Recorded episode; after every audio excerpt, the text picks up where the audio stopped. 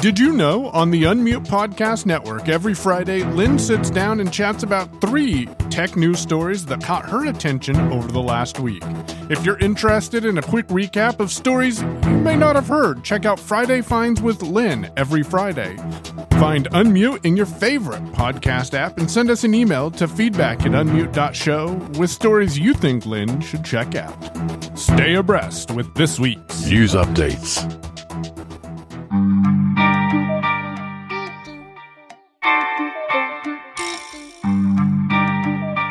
Welcome back to the fourth Thursday of the month. Michael here, and I am with Demasi. Demasi, we need to come up with a name for this segment.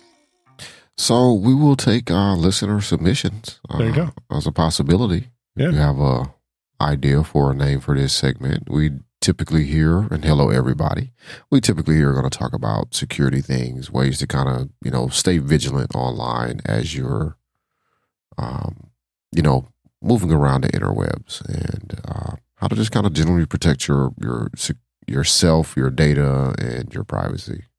Constant vigilance is a name you've used before. I kind of like it, but send us your feedback. Feedback at unmute dot show. So, Demasi, what are we going to stay secure about today?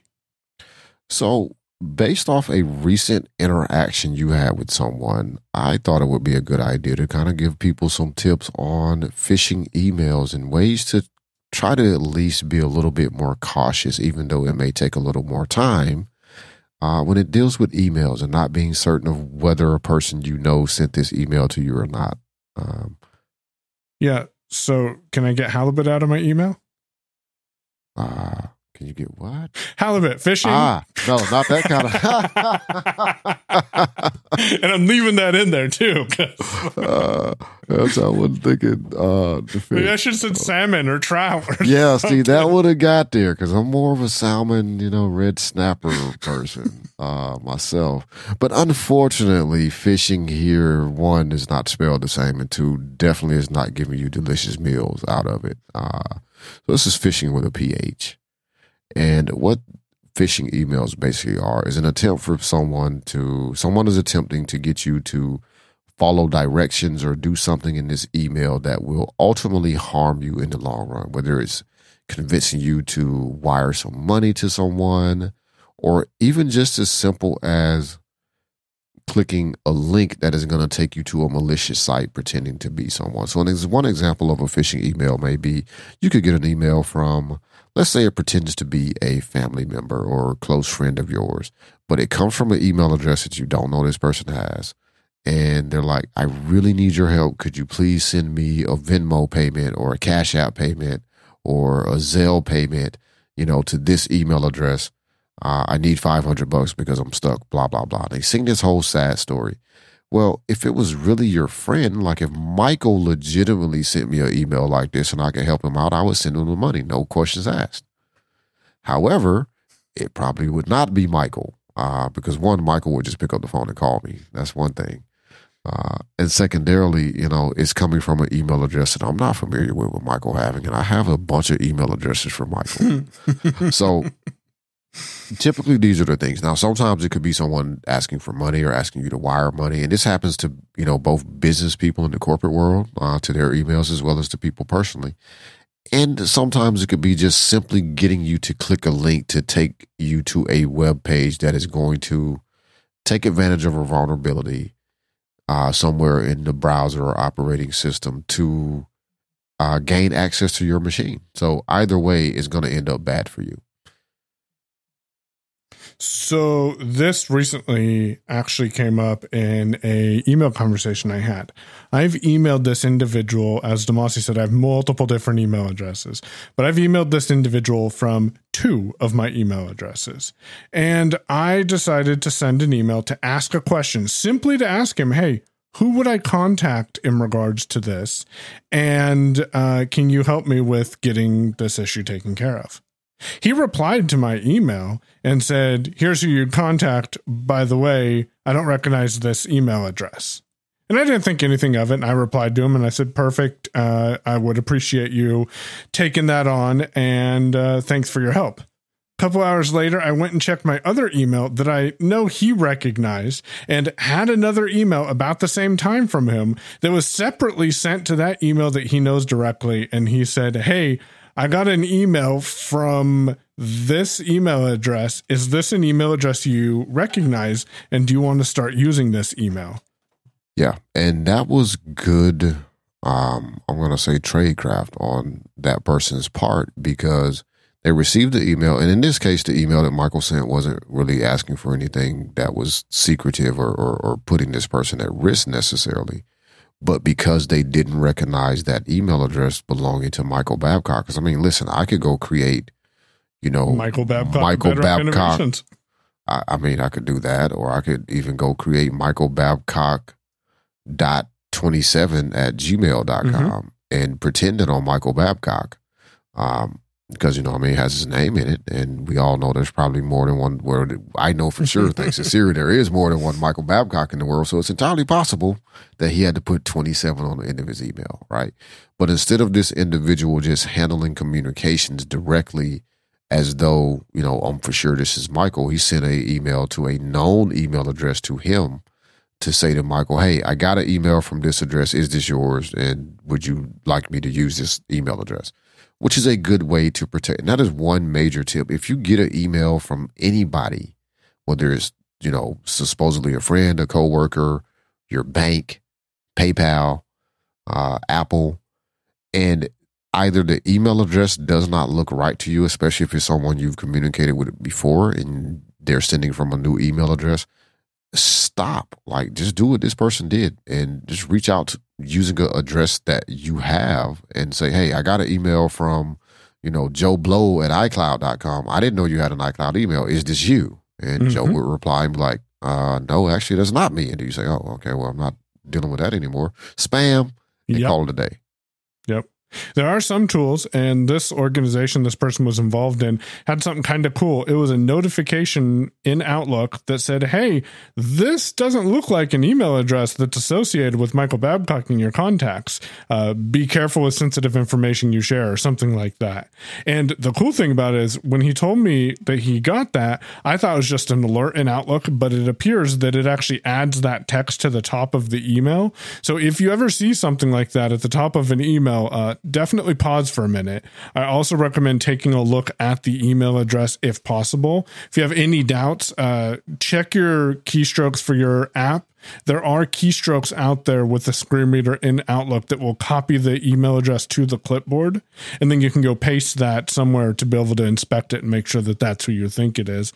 Uh, can you think of something else that people might want to be aware of while going through email? Because email is... I've heard it said this way, um, that, you know, we are as secure as our weakest point, and email might be a lot of people's weakest points. Absolutely. Absolutely it is. And you are as secure as the weakest point of security that you have. Um, so for sure, for a lot of people, email is that uh, because we're so used to it and it's so, you know, easy, honestly, unfortunately, I would say, uh, it is so easy to pretend to be someone else. Like I, I have pen tested uh, a few of my customers by sending them faked emails from different addresses that they would know this address, but it wasn't from that actual person. And oftentimes there are flags. Your email app itself or your email service that you use, whether you're Gmail, Outlook, Workspace, uh, Office three sixty-five, whatever, a lot of times pay attention to when stuff ends up in spam. Like I routinely check my spam folder. I try to remember to do it at least once once a week. Sometimes I slip to once every three weeks. But oftentimes when something ends up in spam, even though it appears to be from a known contact to you, look at those emails very carefully. Because sometimes, not all the time, sometimes there are false positives. Those things do happen. But a lot of times it is someone spoofing what is a known email address. And and by spoofing, what I mean is I could send an email uh, to Michael right now, well, in, in maybe ten or fifteen minutes, that appears to come from Tim Cook at apple dot com. Right? Mm-hmm. That would be the mm-hmm. from email address that he would see in his email application. However, because most of the email services out here are pretty smart. There, there are some certain verification things that would not be able to be verified to that email. So it should hit his spam folder, or much like what this person got, this appears to be from this person, but we're not sure, type of uh, alert would come up uh, simply because I can't verify uh, the e- where I sent that email from is not going to be verifiable as it would be if Tim Cook actually sent Michael an email. So that's one thing. Just be vigilant about the fact that if something comes in, if it gets marked as spam, look at it. And it doesn't mean automatically dismiss it. It just means look at it very carefully.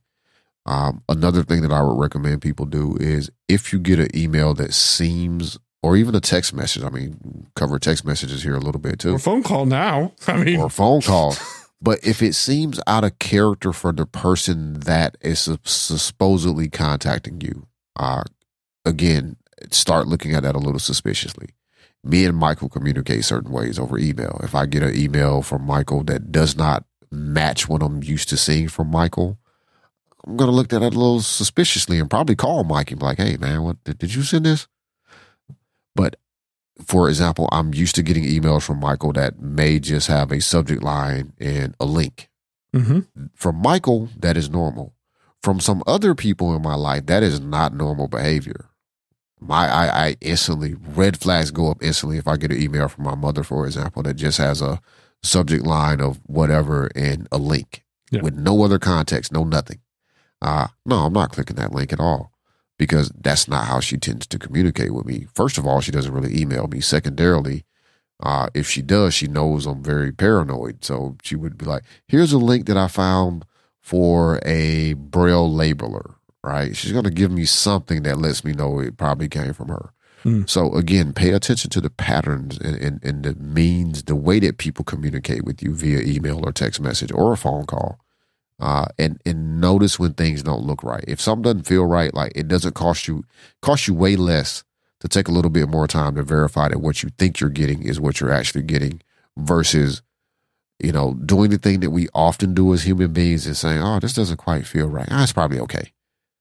And then you click a link or you do a thing that they requested you do, and now you're in a whole lot more trouble because either your machine has been owned or you've sent money somewhere and you have no means of recovering it.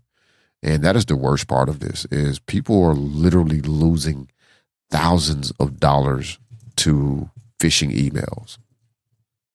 We're being patient, taking a little time to verify things before you get there, uh, before you start to take any sort of action. I'm sorry. If Mike texts me or emails me and says, hey, listen, man, we got a major problem. The car just broke down. I can get this money back to you, but I need right now one thousand dollars so that I can get Mallory off the side of the road. Uh, one, I'm going to look at that email very suspiciously. I'm going to check the email address it came from, but I'm going to look at that email very suspicious because it's unusual for Mike to communicate. Mike's never asked me for anything like this, by the way. But if he were, I would expect at bare minimum, a voice message and iMessage. Right, but more likely a call. More likely you know an actual phone call from yeah. Mike that says, hey, you know, blah, blah, blah, right? Right. So I'm automatically going to look at that email suspiciously. And if Mallory's truly stuck on the side of the road and the fastest way for Mike to send me that was to send an email, well, we'll figure that out. An extra ten or fifteen minutes to confirm for sure this is Michael ain't going to make that big of a difference. Because nope. if she is on the side of the road, well, we're still going to get her off. Right. And if it's right. not Michael, then, well, hey, guess what? I didn't just send five hundred bucks to, you know, some random person, and now Zelle ain't going to help me get it back. Because that's the case. And it can be simple things, uh, even data collection. Shout out to Desiree, by the way. I don't know if Demasi's checked his email, but I did forward Demasi a couple of emails about grants, or at least one of them, I think. And Desiree just texted me and said, hey, did you forward me an email about a grant? So thank you, Desiree. And I told her, I replied, I said, yep, sure did. By the way, listen to tomorrow's Unmute, because I'm going to bring this in. It's it's interesting when you start surrounding people with, with you know, uh, others who think similarly. Yeah, and and some of that with her is her personality and her nature, and some of it is her listening to me. Like, hey, if something doesn't seem right, like, it, it, how long did it, it? It took literally probably a couple of minutes for her to send a text and say, hey, did you send me an email about a grant? And yep. Mike replies and says, just now she will go click the link in that email that takes you to the the application if, if she's interested in doing so. Uh, yep. Or she will pass it on to someone else that she feels that may benefit from it. But that that's a lot better than, oh, Mike sent an email about a grant. Let me click on this link, and then next thing you know, you're you're down the rabbit hole. Because uh, ask them also, when happened. I forward emails, I literally just forward emails. There's no explanation. I'm like, they'll figure it out, or they won't. Who cares? Yep. And so. Sometimes Mike will say, hey, I sent you an email that says this. And sometimes I'm like, Mike, did you send it? Because if it looks anyway unnormal, now I'm used to Michael sending, and I've started, I do it to him too. Like, I'll just send a link. Like, here's what yep. do a thing, right? But that's typical between me and you. So unless it's for something, and again, I'm still vigilant with emails. If I get an email that appears to come from Michael, but it's either related to a subject that I have no interest in, and Michael should know I have no interest in this thing. Uh, like if Mike sends me a link to a TikTok video, right? That's not really a thing. No, because Demasi knows I'll save the TikTok videos and actually send him the video because I know he's not going to click on that link. Exactly. And that's the sort of thing I mean when I say be vigilant, right? Mike's not going to send me a direct link to a TikTok video of any sort. He's going to do exactly what he said, which is what he's been doing from day one. Since he was on TikTok. I don't even think we ever talked about it. I'm just like, nope, he ain't nope. going to go to TikTok. He just knew I wasn't going to do it. Send him the video. uh, so there's that aspect of it. Uh, if at all possible, uh, or I'm going to say, no, not say at, at all possible, make it possible. Figure out a way. If somebody sends an email, this person that, that we were talking about with Michael, for example, rep- sent and they replied to that email originally, but they also sent a, sent an email to a known address that they had. Like, I know this address belongs to Michael. Yep. To confirm, do that, right? If you need to take that extra step, you know, do so. Or send them a text message. If they send an email and you're like, this doesn't really seem like the type of thing this person would send me or the way that they would make this sort of request of me, contact them outside of those channels. Uh, so if you only have, you know, a Gmail address for a person, and it looks like they sent an email from their Gmail, but it looks suspicious, give them a call, give them a text message. Or at minimum, if you can't do a different means of communication, create a whole brand new email and then inquire about it. Uh, as opposed to replying to the email that they sent you like, hey, is this really you? Because if I'm trying to trick you to do something, of course it's really me. Right? What do you I- mean? Yeah, yeah. If Michael replied to me right away and said, of course, it's really me, that's a little out of character. So be be vigilant of what you've got going on.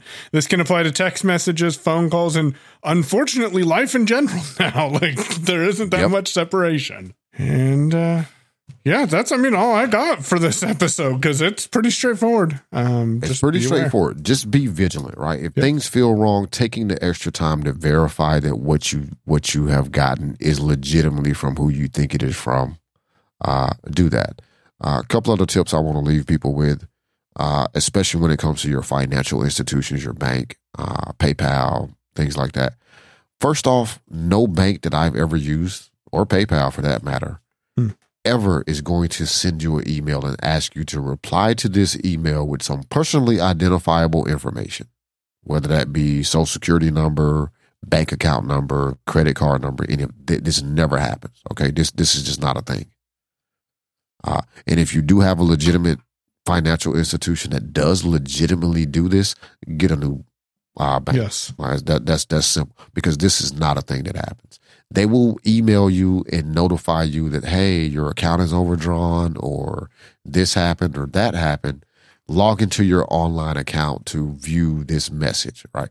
Those are instructions that are okay to follow because what, what are you going to do? You're going to go to your browser and type in capital one dot com and then log in. Well, you now you know you're at Capital One because you didn't click a link in an email to get to Capital One. You went there directly. And that's the other tip. If there's a link in an email and you feel in any way uncomfortable, it doesn't seem like this is the way this company normally communicates, or just being extra vigilant, instead of clicking on the link they provide in the email to say, go to your account, just go to the website directly and log in. Then you know you're where you're supposed to be at versus where somebody may have wanted to send you. And if you want to send us some email, you can send us an email to feedback at unmute dot show, and we might reply. See, that's a little bit more tricky when you have a public email address, but I'm never going to use feedback at unmute dot show as the email for my financial institution or an email. Yeah, anyways. Yeah. Yeah. I mean, there's that aspect, right? I mean, you, everything for everybody is a bit of a sliding scale. Like everything we've talked about here generally across the board works for everybody. You have to know your scenario. So, for example, one of my email addresses, well, I'll just tell you what it is, D T at bedrock innovations dot com. That's public. That's out there. It's been out there. I didn't just release this to the world right now when I said this. So, yes, I do have to be mindful that that email is listed in different places, and there are several different ways for people to get it. But it also puts my guard up higher for that email account too, because anybody could email me anything. Uh, nobody's going to email me to that address. Shouldn't ever email me to that address. I'm like, hey, could you PayPal me fifty bucks? mm, nope. No. Nope. Delete. Not as spam. Work. Exactly. Delete, mark as spam, block. All of the things I can possibly do. Uh, it's like, no, this is, I mean, I've even gone as far. Here's another thing for people too. If you want to go that extra mile beyond just protecting yourself and notifying, I've done this with PayPal a lot because I've gotten a lot of fake PayPal emails. Now, honestly, ninety-nine point nine percent of them also ended up in spam, but I still saw them, and I would look at the email, know that it was not legitimate based off what they were saying to me in the email, because either it did not apply to me or there were things that stood out, misspellings or, or whatever, or this just doesn't look like a normal PayPal email.